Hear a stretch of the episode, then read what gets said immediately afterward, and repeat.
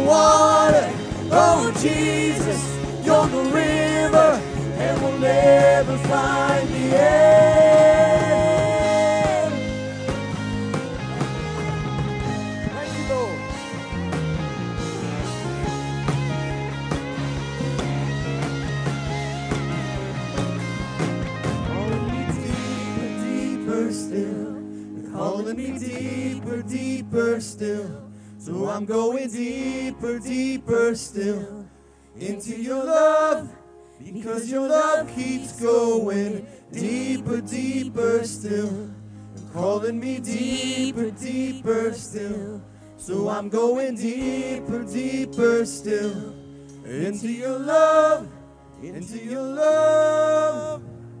Thank you, Lord. Oh, thank yes, you, Jesus. Yeah. Into your love.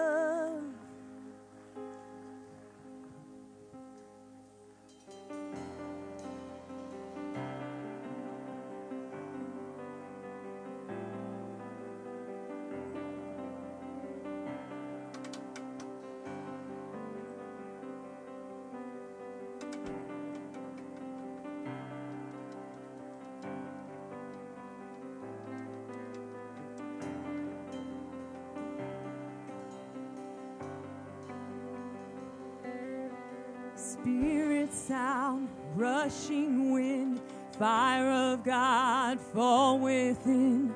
Holy Ghost, breathe on us, we pray. As we repent, turn from sin, revival ember smoldering. Breath of God, fan us into flame. So we need a fresh wind, the fragrance of heaven. Pour your spirit out, your spirit out. Whoa. Oh, pour it out.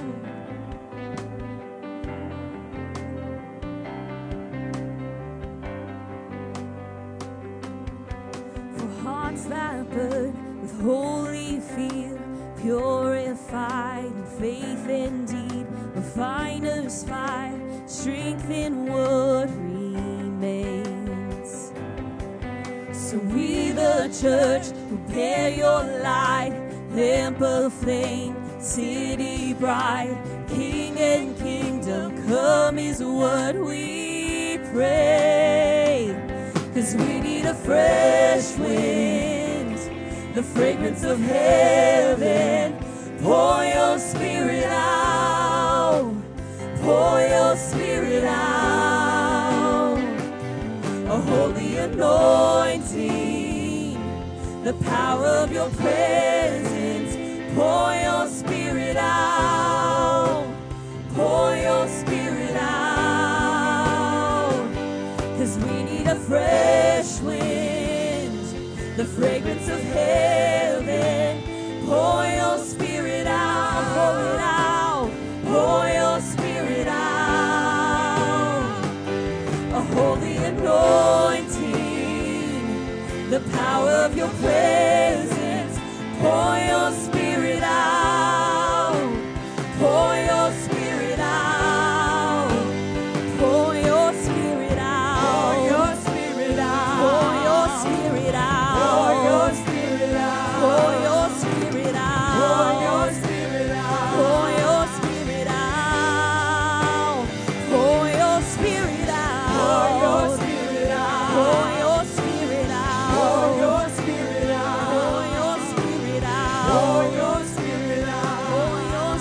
out.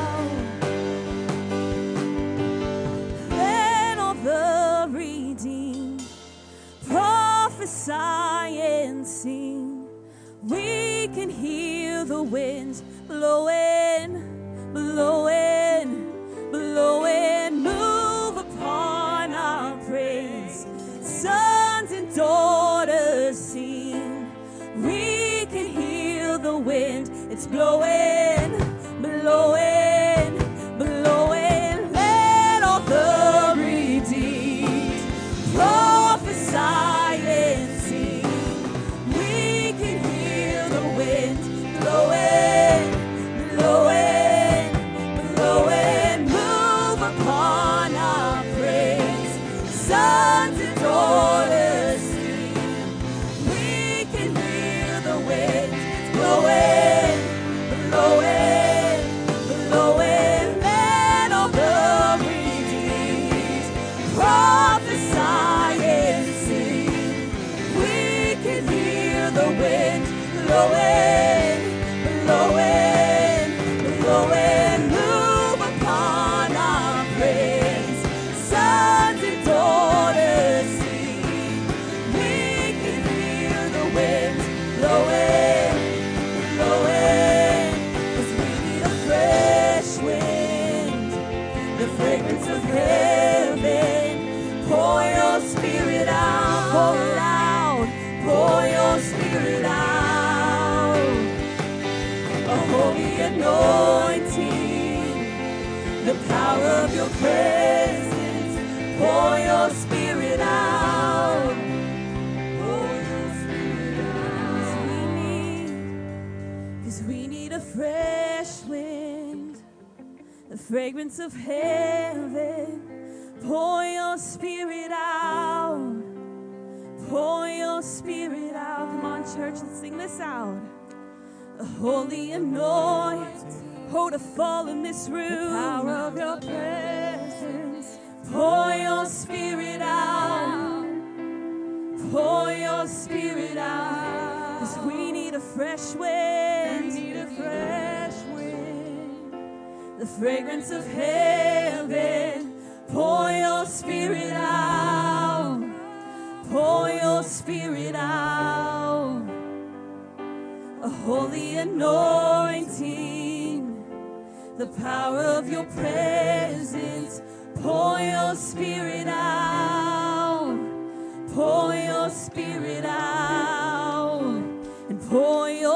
Spirit out. Pour your Spirit out. Pour your Spirit out. Pour your Spirit out. Pour your Spirit out. Pour your Spirit out. Pour your Spirit out. Pour your Spirit out. Pour your Spirit out. Pour your Spirit out. Pour your Spirit out. Pour your Spirit out.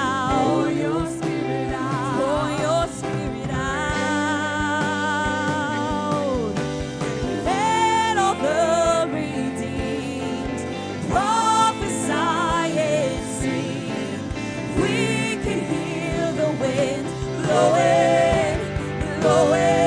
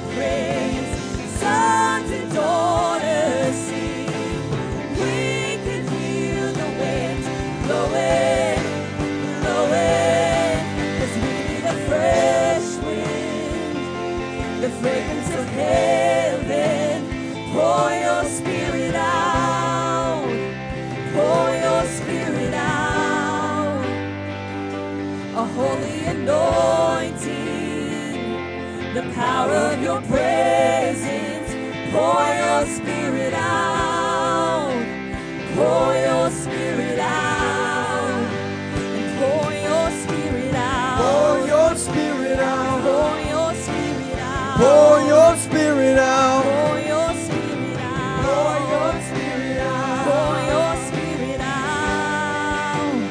pour your Spirit out, pour your Spirit out, pour your Spirit out.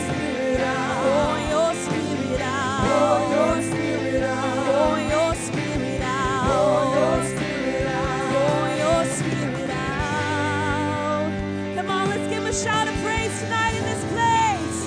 You are worthy, Lord. Hallelujah. Good evening. Is this on? Good evening, family of faith. I'm here to remind you to tithe with joy tonight. How's that sound?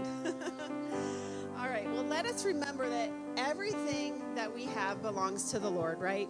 So that what we do possess is not our own, but what God has entrusted to us. We have no rightful ownership of our possessions, right? We're just traveling through, right? And all is for His glory. And that is Romans eleven thirty-six, if you want a scripture reference.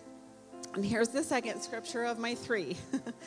And it shall be, when thou art come in unto the land which the Lord thy God giveth thee for an inheritance, that thou shalt take of the first of all the fruit of the earth, and shall go unto the place where the Lord thy God shall choose to place His name there. That's Deuteronomy twenty-six, one through two. Tithing. Many Christians aren't, aren't very excited about it, if you can believe that. But they should be, and they would be, if they understood how to do it properly. Scriptural tithing stirs up faith, and we're the family of faith. It activates the power of God in our lives when we do it in gratitude and joy, expecting our needs to be met abundantly. And that same chapter of twenty-eight in Deuteronomy, later eight through nine, God told the Israelites exactly what to say when they brought their tithes. He instructed them to acknowledge the fact that He had brought them out of the bondage of Egypt, and to say, and the Lord brought us out of Egypt with a mighty hand, and with an outstretched arm, and with great terror suffered by the Egyptians, and with signs and with wonders. And He has brought us to this place and has given us this land, a land flowing with milk and honey. What does that have to do with you and me? God has done the same thing for us. He's brought us out of a life of bondage and poverty into a life that flows with the abundance of God. Would you agree?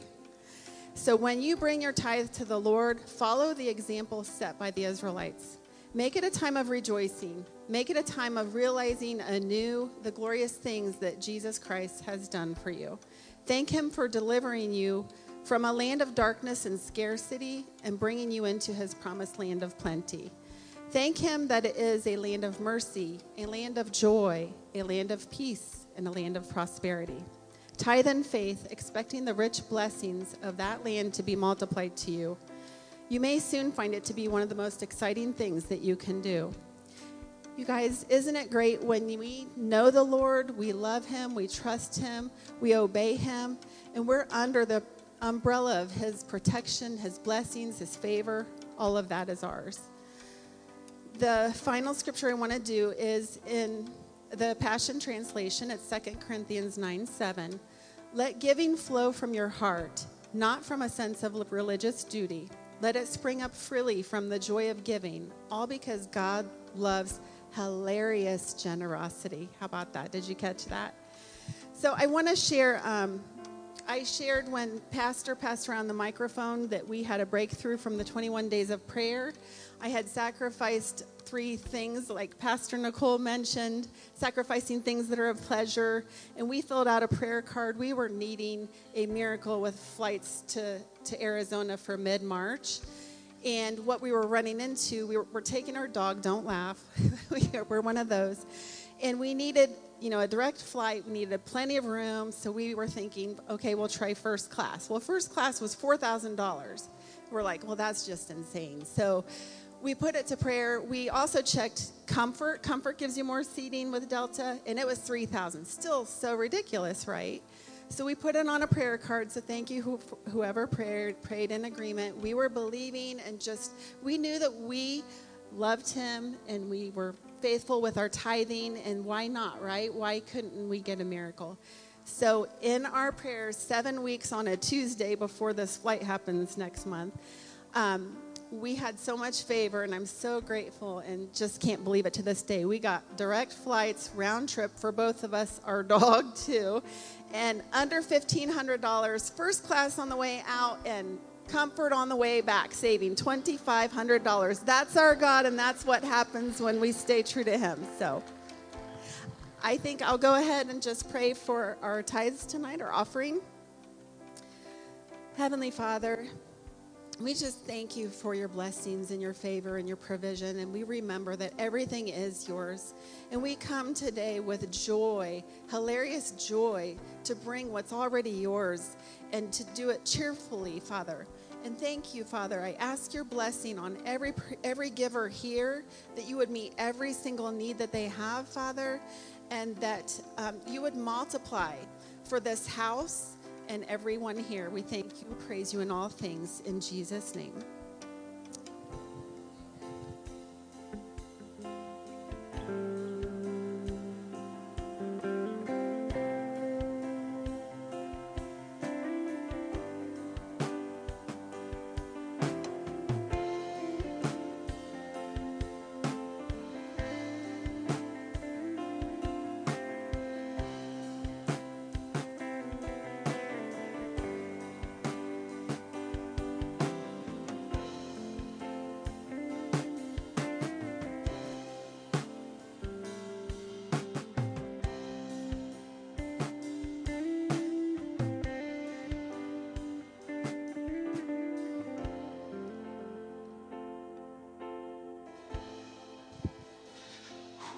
Hallelujah. All right. Some of us are going to our small groups. Hasta luego. Enjoy your small groups tonight. My, my bonjour. My wife decided to uh, my wife decided to go to a small group. So she said she's going to stay out here and listen, but then she left. She's she's uh She's going to go to the forgiveness class. I said, I don't think I'll forgive you if you go there. So, hallelujah. Praise the Lord. But we have my mother outlaw. She's here. So I have great support. How's everybody doing tonight? Good. Everybody good? Good? All right. Okay, good. Good to see you. I'm just looking at all the faces everywhere. All right, nice to see those of you who showed up on a rainy night. Tomorrow is going to be sixty-five degrees in February. I have a feeling there's going to be a blizzard in March. No, I don't know. I don't know. I don't know. I'm just loving this weather. So praise the Lord. We brought it back with us for vacation. You're welcome. You're welcome. It's been beautiful. All right. Well, I want to get busy here. We got a little time tonight. Good. So Um, we're going to be reading out of the book of Nehemiah tonight, so uh, if you want to turn there, you can do that. The book of Nehemiah, it is in the Old Testament. So Ezra is first, and then it's Nehemiah, and then Esther, and then Job, and I forget what's after that, but anyhow, it's all in there. So you can look at it on your devices as well if you have it there. So the backstory first about Nehemiah. The Babylonians destroyed Israel because of their sin, of course. And um, they were they were gone from Jerusalem for a very long time, but then they started to come back. Well, as they came back, Ezra rebuilt the altar first. And then after Ezra, twenty years later, the temple was then rebuilt. So a lot of things had happened there. And then after that is when Nehemiah comes on the scene. Um, people had been returning to Jerusalem after the exile, uh, but they had no protection, no protection whatsoever.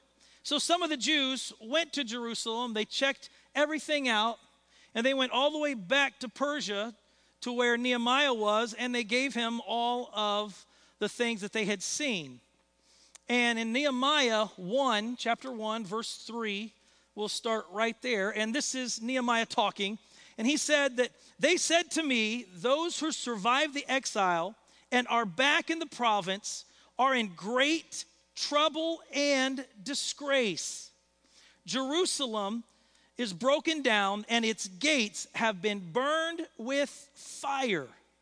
Wow. Well, no fortification means no protection, right? Absolutely, no protection. No protection from outsiders that come in, no protection from their enemies, no protection from wild animals, and things of that nature. So that could cause trouble for the people. But there's another word in there, too, that he used. He said that they would also, uh, besides trouble, that they were in disgrace, in disgrace. A city with broken down walls was disgraceful and, of course, shameful. And it also meant that the people were defeated. They had no protection. They had no walls. It was very shameful. It was disgraceful. It'd be like you having no doors on the exterior of your homes.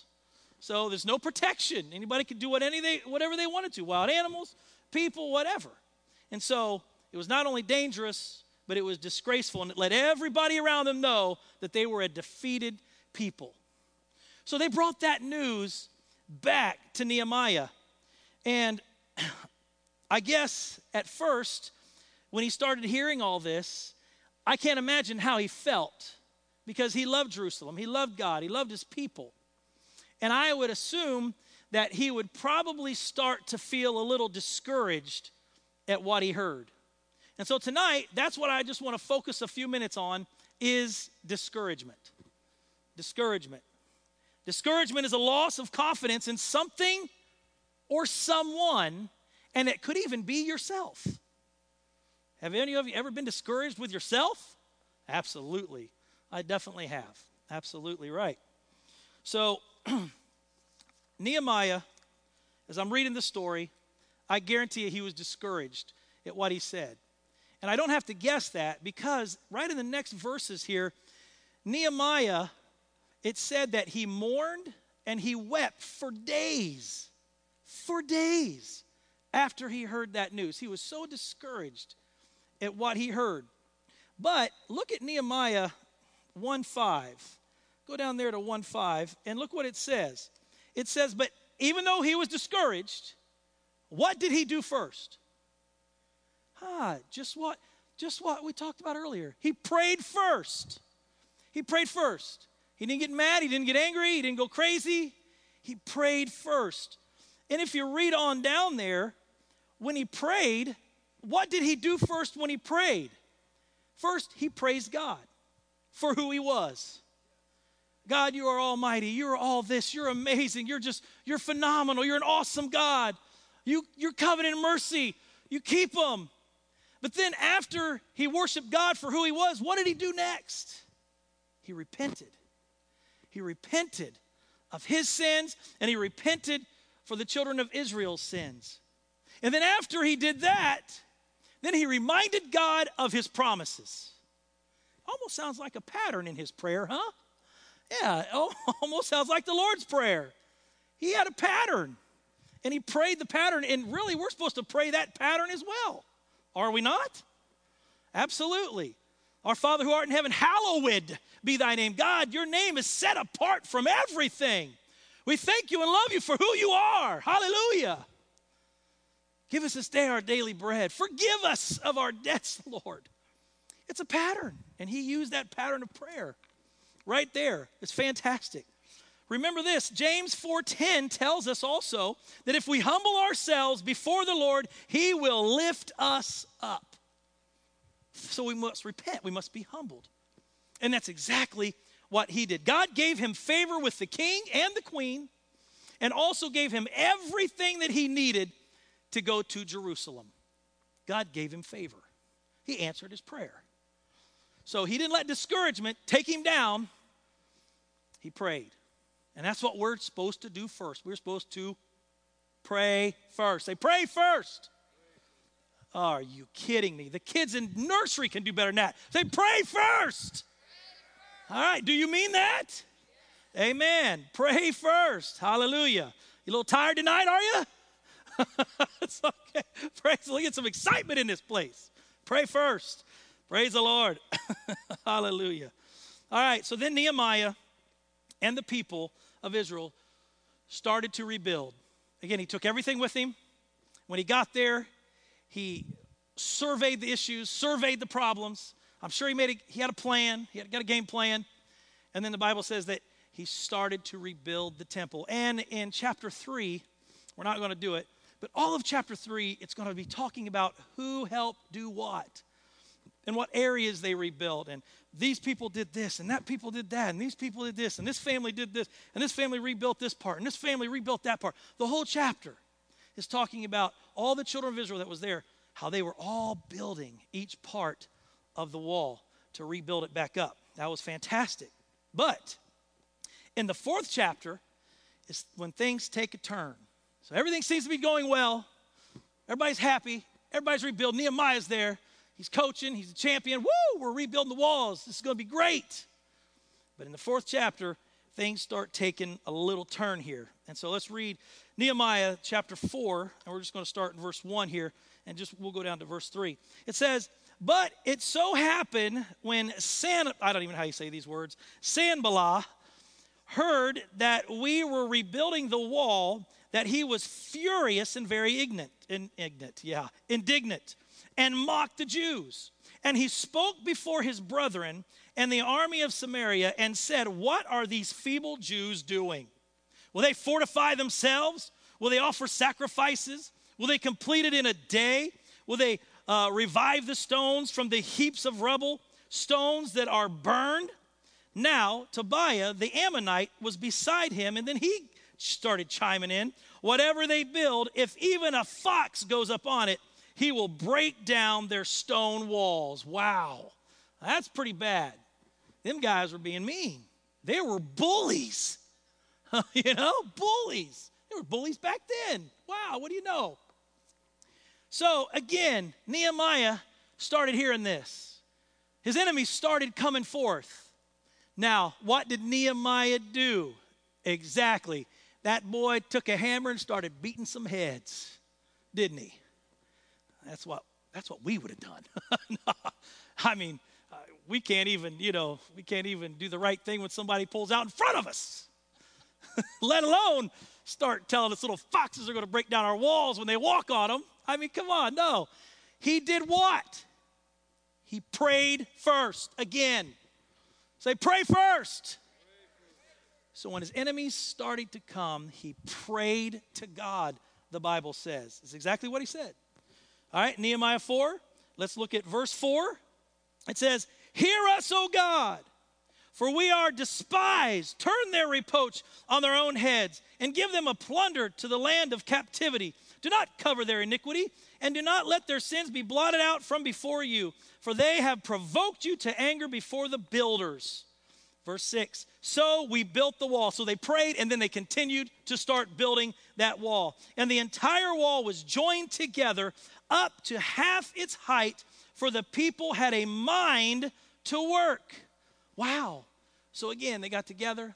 They didn't get discouraged, and they kept building the walls. And then in verse nine, look what happens again, though, actually in verse seven. Now it happened when Sanballat, Tobiah, the Arabs, the, Am- uh, the Ammonites, and the Ashdodites, looks like the enemies are starting to grow. It just ain't two or three anymore. Now there's a team. It keeps building here. More enemies start coming to the forefront. When they heard that the walls of Jerusalem were being restored and the gaps were beginning to be closed, that they became very angry. And all of them conspired together to come out and attack Jerusalem and create confusion. Whoa. So it's getting a little worse.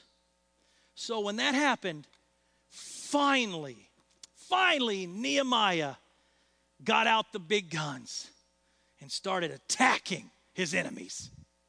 Is that what the Bible says? No. What did he do again? He prayed again. He prayed first. Wow. How many of you would do that? I mean, this is the this is the second time here this has happened. The enemies kept coming. Now there's he prayed once. All right, everybody's cool. We prayed. Everything's great. Okay, now get back to work. Everybody's working again. Now it happened again, but now there's twice as many enemies coming at him. Now, I mean, we pray or, or we try to do something on our own. Well, this ain't this prayer stuff ain't working. What are we going to do here? Nehemiah prayed again, prayed again, and he posted a guard, it said, this time at night. So he's getting a little smarter. Uh, the threats are getting are coming in more. I'm going to use a little wisdom here. We're going to post a guard up. Nothing wrong with that, right? But then we read in verse ten that the people's strength started to give out. It says here, then Judah said, the strength of the laborers is failing, and there is so much rubbish that we are not able to build the wall. Uh-oh. So now the wall is like only halfway done, and now everybody's starting to get tired. Now there's rubbish. There's so much rock and, and, and rubble in the way that they can't continue to build the wall any longer. So, you know, I would say that between the hard work, between the constant threats, seeing that they were only halfway done, that they were getting a little discouraged. Absolutely. The threats come, they pray. More threats come, they pray again. I'm sure some of those Israelites were starting to say, how much is enough is enough, Nehemiah? I don't think God's listening to us. I think he's still mad at us because of our sin. That's why the Babylonians destroyed us. I don't think he's listening to us now. I guarantee you those people were out there. I guarantee you they were talking like that. I, ha- I guarantee it because we do it today. Ouch, I'm sorry. Yes, we do it today. And here's the thing, discouragement seems to set in at the middle point of almost anything we do. You guys get that sometimes? Man, I'm in the middle of this twenty-one mile race. I, I'm halfway, and I can't see the end. Man, I oh my gosh, I'm getting a little discouraged. What does discouragement make you want to do? Quit. Who said it first? If I had a candy bar? No, you didn't. I heard it back there first. You just copied that answer. If I had a candy bar, I'd give it to you. Discouragement makes you want to quit. Just give up. Lay down the gauntlet. That's what discouragement wants you to do. Wants you just to quit. Sometimes discouragement comes when something takes longer than expected. Are you feeling me? Like waiting on answered prayer. All right? Waiting on that perfect wife. Oh, I'm sorry. She's already taken. Thank you. I have her. You're going to be waiting forever. So change your prayer. I've got Nicole. So the perfect wife. Man, you guys are stiff tonight. A little laughter in the house is good. Come on. It's like a medicine. Jeez. All right. You know, finding that job, that perfect job that you want. God will give us the desires of our heart. I need this job. Why ain't it coming? I'm going job at the job. So when it takes longer than expected, well, obviously, discouragement tries to set in. Amen? That's right. Amen. So My first point is discouragement comes when some things take longer than expected. And my second point is this. What did they say? They said that they're getting tired. The strength of the laborers are failing. Discouragement comes also when we get tired. When we get tired, when we can't keep up. Physical and emotional draining and fatigue can make things appear bleaker than they are or bigger than they are. It does, it happens. That's why we have to take care of our physical bodies. We have to take care of them. We've got to sleep more, yeah? We've got to rest more. We got to go out and take walks, get away from the job, go on vacations, do what we need to do, take breaks. We have to keep our bodies in good shape and good condition because we get tired. When we get tired, we get discouraged. And then we want to quit. I know I'm talking better than your amen. And all right. So Nehemiah was in the thick of it. Not only were their laborers tired, but here's what else he's dealing with. And we'll just start here in, in ten again. Judah said, the strength of the laborers are failing, and there is so much rubbish that we are not able to build the walls. And our adversaries said that they will neither know nor see anything till we come into their midst and kill them and cause them the work to cease. So it was when the Jews who dwelt there near them came, they told us ten times, from whatever place you turn, they will be upon us. Wow. So they've prayed once, they've prayed twice, they're tired, they're only halfway done, there's so much rubble around, and the enemies continue to fight, continue to talk, continue to threaten.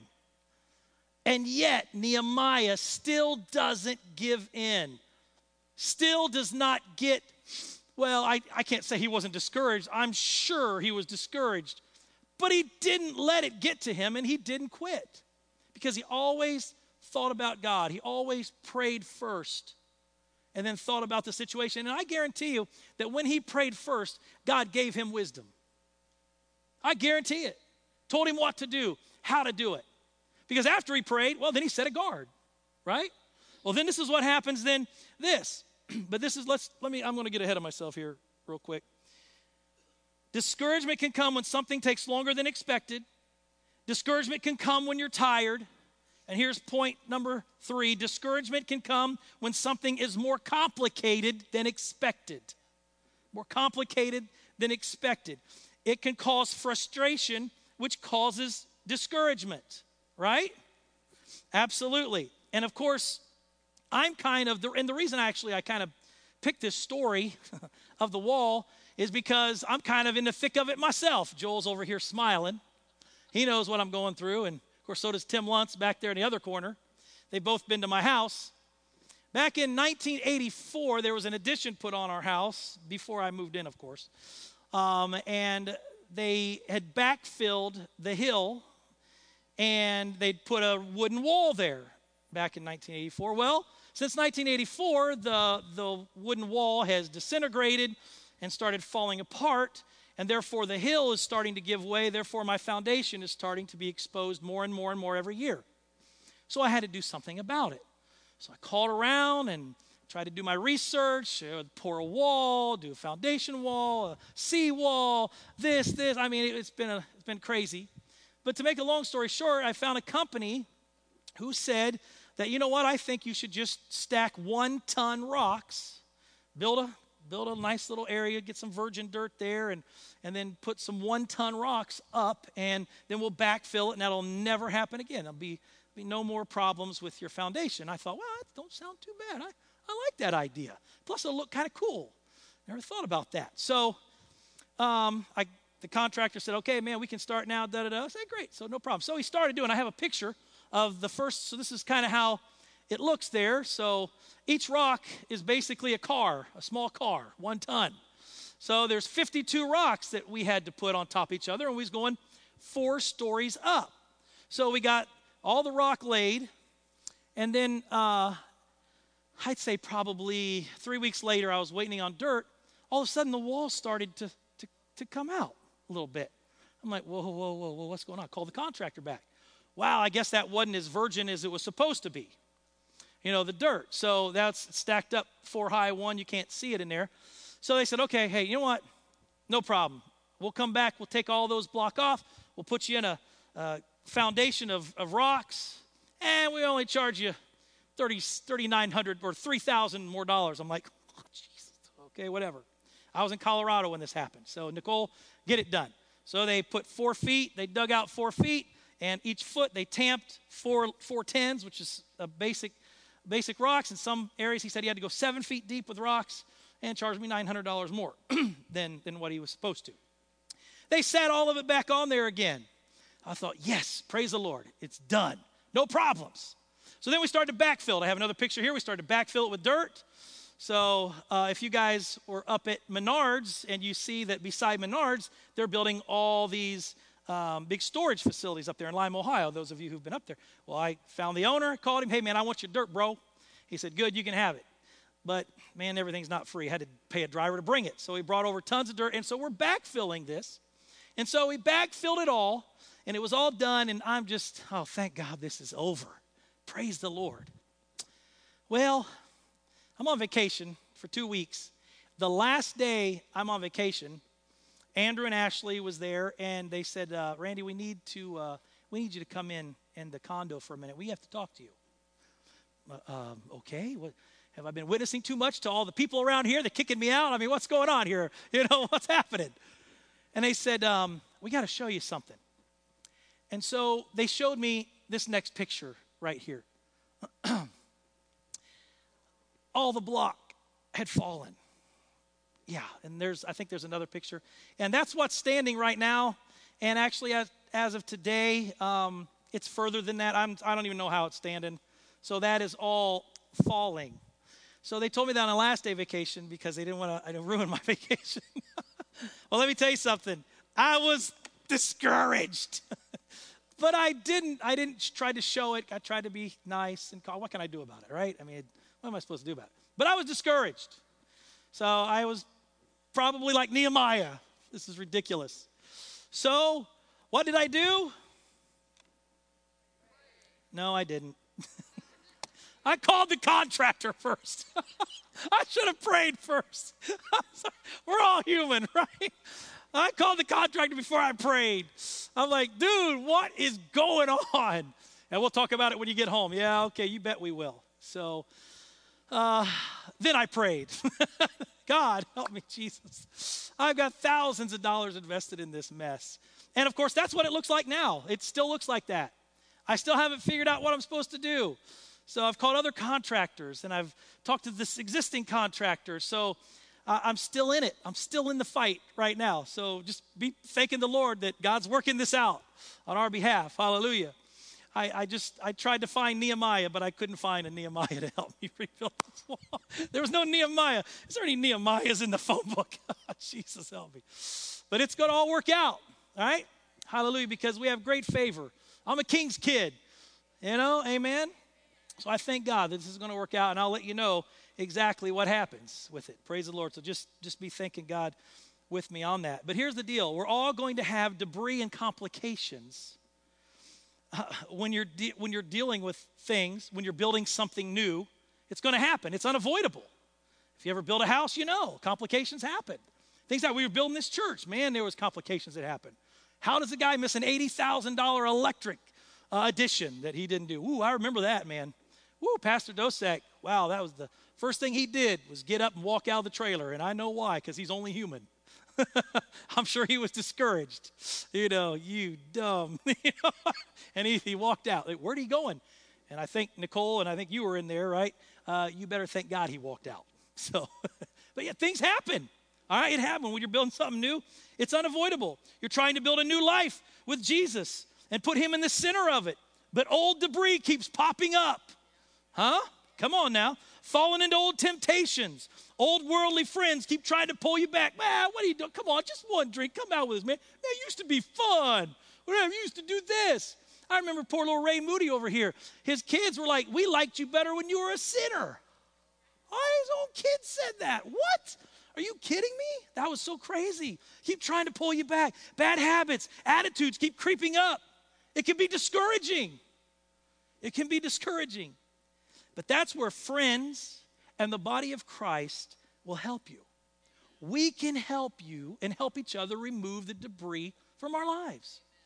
All right? Absolutely we can. David had the same problems that Nehemiah had as well. In uh, Psalms twenty-five and verse uh, sixteen, it says here, and this is David talking, he's saying, "Turn yourself to me and have mercy on me, for I am desolate and afflicted. The troubles of my heart uh, have enlarged. Bring me out of my distresses." It sounds like he's discouraged right now, right? "Look at my affliction and my pain and forgive all my sins." And here we are again. "Consider my enemies, for they are many, and they hate me with cruel hatred." Sounds like what Nehemiah's going through. "Keep my soul and deliver me. Let me not be ashamed, for I put my trust in you. Let integrity and uprightness preserve me, for I wait on you, O Lord." That's David's prayer. So again, I'm, he's discouraged. But man, he's giving it all to God. He's laying it on the line. He's praying first. He's giving it to him. Who else are you going to give it to? Who else are you going to put your trust in? Got to put our trust in God, folks. Amen? Absol- absolutely. Discouragement can come when something takes longer than expected. Discouragement can come when you're tired. Discouragement can come when something is more complicated than expected. And discouragement can come when you doubt your own abilities. Have you ever done a project? You thought, uh-oh, I should have never started that project. Like my wall. Whoops. Uh-oh. Oh, no. Now what am I going to do? Lord Jesus. Hallelujah. Nehemiah could have been thinking the same thing. I was a cupbearer.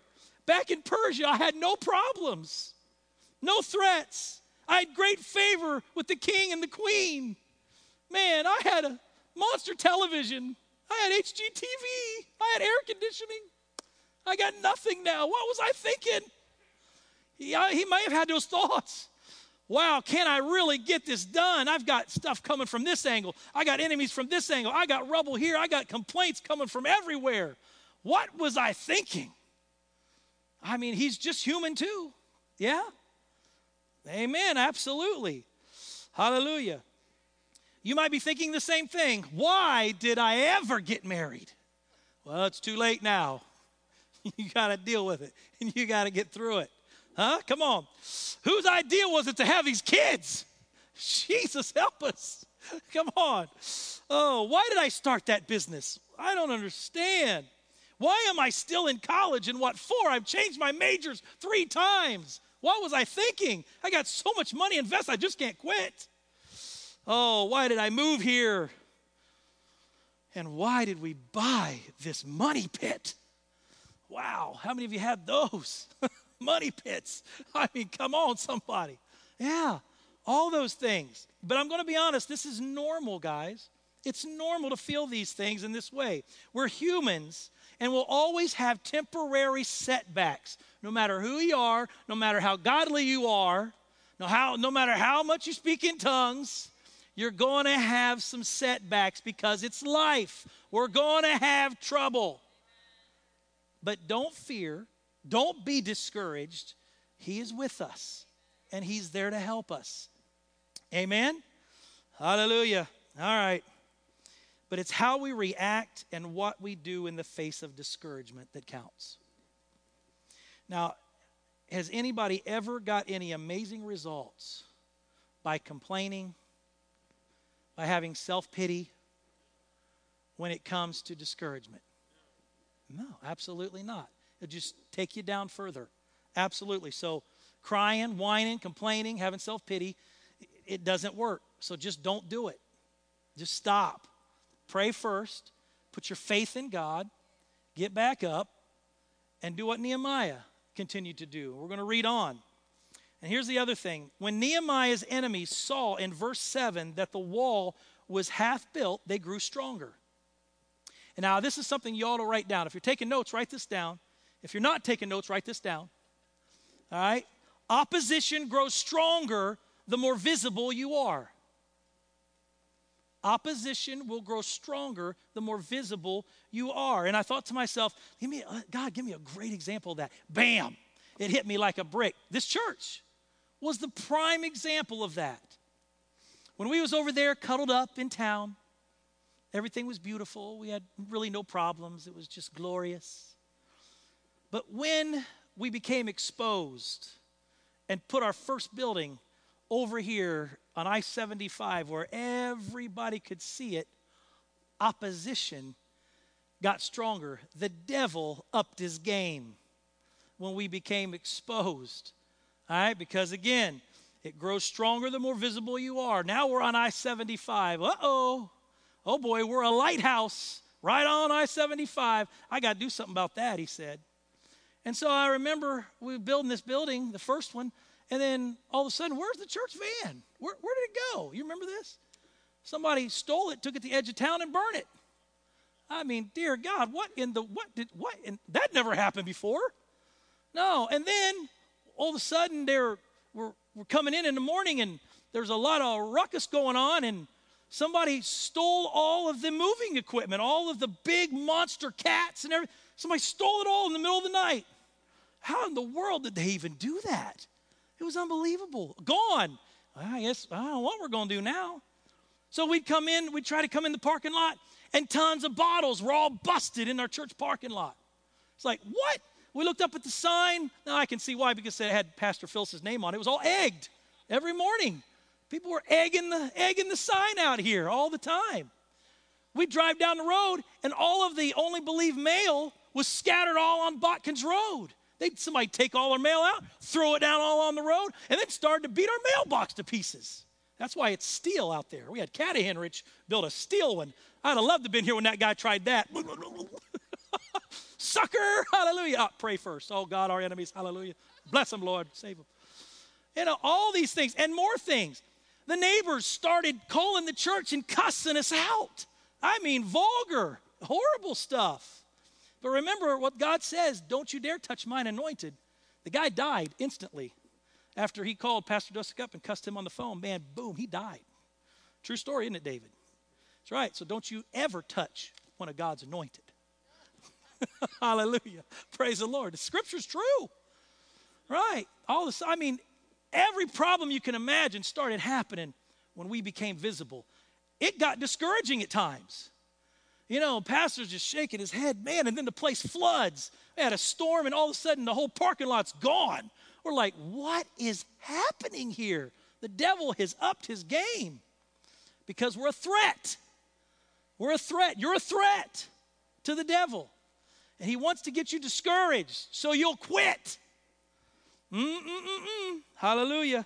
I remember uh, rumors started flying, too.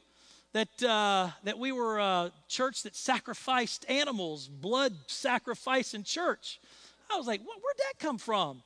Our wonderful name, it was been a beautiful name, and Only Believe Ministries turned to Only Bring Money, O B M. And then they got even smarter in Only Believe Ministries Christian Center, Only Bring Money, Cash, or Check. I thought, wow. I said, you know what, let's just give in to these guys and go Only Believe Ministries Christian Center, Center, cash, check, or credit. You know, that would have been even better. It just add on. Thank you, guys. Thank you. Add on to it.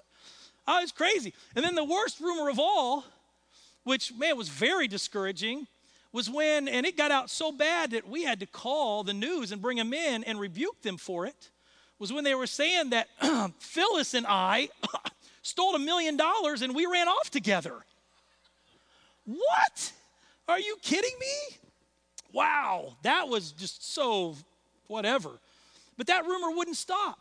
It wouldn't. Remember that, Pastor Phyllis? We had to call the news, and we brought them right out there, and Pastor Dosek, whoo. Well, but we brought him here, and he rebuked them openly. I put him in. I think you had a, you had a little interview with him, didn't you? Yes. And she said, I remember Pastor Dosek. He said, "Well, as you can see, she's still sitting beside me." That was pretty funny. I was nowhere around. I didn't want to be seen by her. That no way. Oh, man, I was spending the million dollars somewhere. I don't know where I was. So, but, I mean, it's just crazy because the the enemy, man, is just jacking up his stuff, just like he was doing with Nehemiah. Every time he prayed, it seemed like, man, something else would come up, bringing more enemies in. And that's what he does to you and I. But we can't give up. We can't quit. The devil's just trying to create fear, fear, and hoping we won't go any further. That's what they were trying to do. The enemies of, of the children are trying to just create fear so they'll stop, run away. Hallelujah. But you know what? They didn't quit, did they? They were criticized, ridiculed, threatened, and that's reason enough to be discouraged. But each time Nehemiah prayed, he handled each problem. He handled it. He didn't listen to his enemies, and neither should you.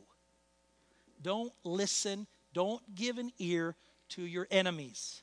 Come on, amen? Hallelujah. So here's how Nehemiah dealt with opposition and conflict. Nehemiah four, and we're going to go to verse thirteen.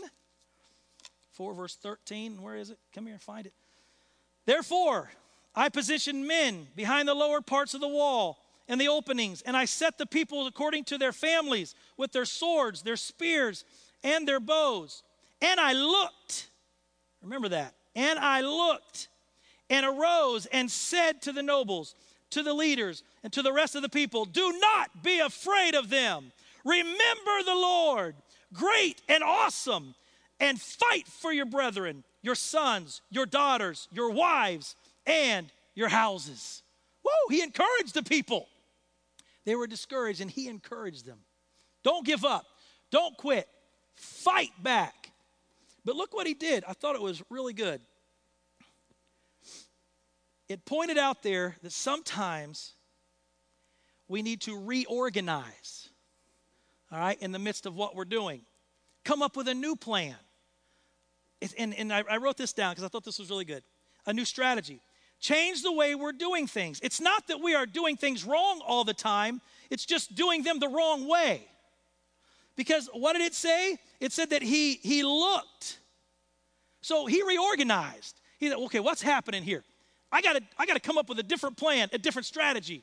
And he started taking families. And he started putting them certain ways to help each other. Do different things.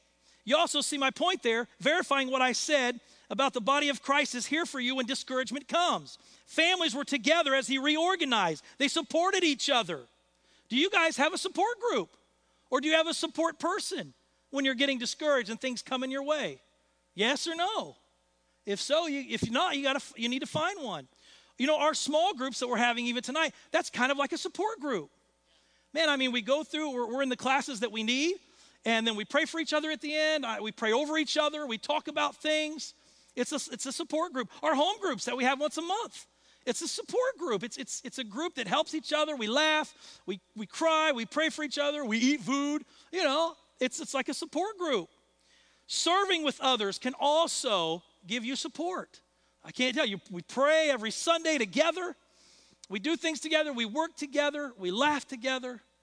We pray together. It's a support group. Nehemiah put one together, and you need one too when discouragement and problems and situations come your way. It's very important. First Thessalonians five eleven says, encourage one another and build each other up. We have to do that. We need to do that. Somebody say amen. Amen. All right, so sometimes, number one, we have to reorganize. Number two, in the fourteenth verse, Nehemiah looked around and told them to remember their God who is great and awesome. In other words, refocus. When you're discouraged, remember God. Put him first. Pray first. Refocus. We may be in it so long and so deep, we lose our focus because now we're way over here because the devil's pushed us way over here and we're, we're not focused anymore. Refocus. What am I doing? What was my goal? Refocus. Philippians one six says, being confident of this, that he who began a good work in you will carry it to completion. He's going to help you. Finish what you started. Jonah two seven, when my soul fainted within me, I remembered the Lord, and my prayer went up to you into your holy temple. Turn your thoughts to God. Turn your thoughts to God. Pray in the Holy Spirit. Hallelujah. Come on. Amen. And number three, resist discouragement. Resist it. Remember, discouragement is a choice. It is a choice. It is, just like being angry is a choice, right? Being offended is a choice. Yeah, just like sin is a choice. Nobody makes us do these things. The devil didn't make you do it. Sorry. It's your choice. Discouragement is a choice. Discouraged people give up when the project is only half done, only half over. Discouraged people start off as Christians, but as that world pulls them, they fold like paper airplanes and they're flown away, never to be seen again. I can't tell you how many people are like that. I used to know. And just, where did they go? Wow. I mean, man, Botkins is only so big. Where do these people go? It's crazy. So, all right, let me close this thing. Let me shut the garage door. Let me put the lid on the jelly jar. Let me take the garbage to the road. I could go on and on. It's pretty good. What? No, okay, never mind. All right, I'm going to pull the tractor in the barn. That was for you, John. I like that. It was good. All right, Nehemiah six sixteen. Let's close up with this. Let me go over there. Okay, and it says this. And it happened. What happened? That the wall was finished, and in only fifty-two days. What? fifty-two days? Are you kidding me? When all of our enemies heard of it, and all the nations around us saw these things, that they were very disheartened in their own eyes. For they perceived that this work was done by our God. Woo! Woo! So you mean to tell me that our enemies were discouraged? Oh, poor babies. It's okay if our enemies are discouraged. I'm okay with that. Enemies, you can be discouraged because we got God on our side. Who do you have on your side? Amen. Hallelujah. And then I have a picture. That, guys, is the walls rebuilt in Jerusalem. And that, that's unbelievable if you, if you think that. And in your own time, you can go back in, in chapter three and you can look at the Dung Gate and the King Garden and all these things. It all talks about all these things that were completely rebuilt in fifty-two days. That's why their enemies said, hey, this was God. No matter what we did, it didn't stop them. Praise the Lord. Isn't that beautiful? Hallelujah. In other words, they were discouraged. So tonight, remember the three R's. Reorganize, refocus, and resist. Reorganize. It's not that maybe you're doing it wrong, but just, man, maybe I need to do it this way instead. Maybe there's a better way. God, show me what way, what the better way is. In Jesus' name. We've done that so many times. Projects here at the church. Man, I, this just ain't working. Man, it's getting discouraging. What are we supposed to do? Man, okay, we pray. Man, God gives us an idea. This happens. He gives us great favor. My goodness, I remember when we were supposed to have thousands of dollars worth of uh, water uh, sprayers and stuff in that other building. Oh my gosh, we just that just can't happen right now. What are we going to do? Man, well, you know what? We reorganized. We refocused. And we prayed, and God And God gave uh, Pastor favor, and he met this guy in the bathroom. And uh, all of a sudden, he said, you know what, man, we ain't even going to do that. I mean, saved us thousands of dollars. Beautiful. And resist. So here's my thing. If you're discouraged tonight, I said this. We have each other. We have each other. We're here for each other. We are the body. We are the church. You are the church. And we're here to help each other, lift each other up. So everybody stand up. Stand up with me right now. Hallelujah. Thank you, Jesus. Thank you, Jesus. Is, Virginia, are you back there in that back row? Is there a Virginia back there, or did she go to a small group? Virginia must have went to a small group. All right, she told me that she was discouraged and that she needed prayer tonight. So we'll find her. Maybe she went to a small group tonight. But if you're discouraged about something, I want you to raise your hand. All right, amen. I see the hands. Good, amen. Hallelujah, hallelujah. Praise the Lord. Good. Now, guys that aren't discouraged, I want you to keep your hands up. I want you to go to those people right now. And I want you to lay hands on them. I want you to lay hands on them. Come on. Come on, church. Hallelujah. We're here for each other. Lay hands on them. Rebuke discouragement in their lives. Keep your hands up so people can get around you.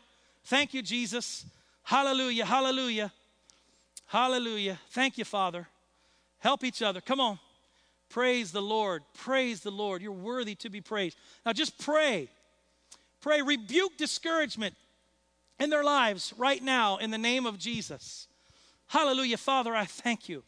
I thank you for your people. God, I thank you that tonight, Lord God, we, we come to you with our problems, with our situations that we are going through. Father, we might be discouraged. We might be downtrodden.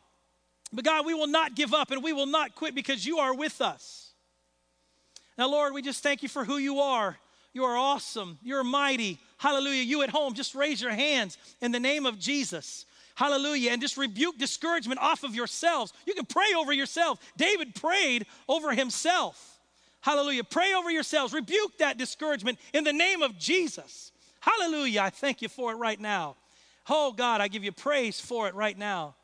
And God, just forgive us of all of our sins, Lord God. Anything that we've done wrong, Lord God, that would cause things not to happen or to work in our lives. Lord, just forgive us right now. Hallelujah. Any walls, Lord God, that would be there that our prayers could not be answered.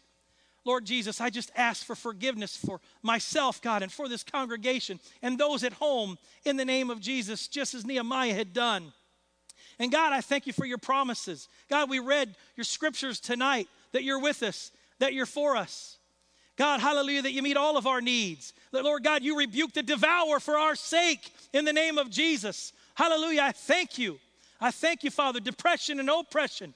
Father, be put away in Jesus' name. Hallelujah, God. I thank you for peace. Lord God, I thank you for answers, Lord God, to these people's problems, situations, projects, Lord God. I thank you for great favor, Lord God, to come over them tonight. Hallelujah, hallelujah, for phone calls, Lord God, for blessings, Lord God, to overtake them in the name of Jesus. God, I thank you for it tonight, Lord God. Hallelujah, hallelujah. Discouragement has no place in their lives and is melted away in your name. I give you praise tonight for it, and I thank you for it, God. Hallelujah, for you're worthy, you're worthy, you're worthy. Hallelujah, hallelujah. And if you're done praying, just thank him. Just get take fifteen seconds and thank him. Thank him that discouragement is gone. Thank him that your answers are here, that he's helping you reorganize, Father, what you need to do. In Jesus' name, just thank him and just praise him. God, you're worthy to be praised. We thank you, Father, for answering us, that you hear us, that you hear our cries, God. Oh, we give you praise for it tonight. And I thank you, Father, that testimonies will come out of this service and out of this message, Lord God, as they step out in faith, Lord God. Oh, we give you praise tonight, and we thank you for it. Oh, we thank you for it. Now, God, I just thank you for blessing the people tonight as they leave, Lord God, and go home. Oh, I thank you that you're with them. Lord God, I pray for safety over their lives, over their families' lives, their kids' lives. We plead the blood of Christ over everyone tonight as they leave. I thank you, Father, that you put in their path people that they can pray for, that they can witness to. That, Lord God, I thank you that they will be saved. They'll come to the knowledge of Christ, that they'll see the light that's shining out of every one of these people in this place. And that, God, they'll come to the knowledge of you. They'll ask forgiveness for their sins. They'll repent, Lord God, and they'll be saved in the name of Jesus. We thank you for it, God. And we give you praise tonight. And everybody said, amen, amen. You're dismissed. Love you guys. See you Sunday morning, ten a.m.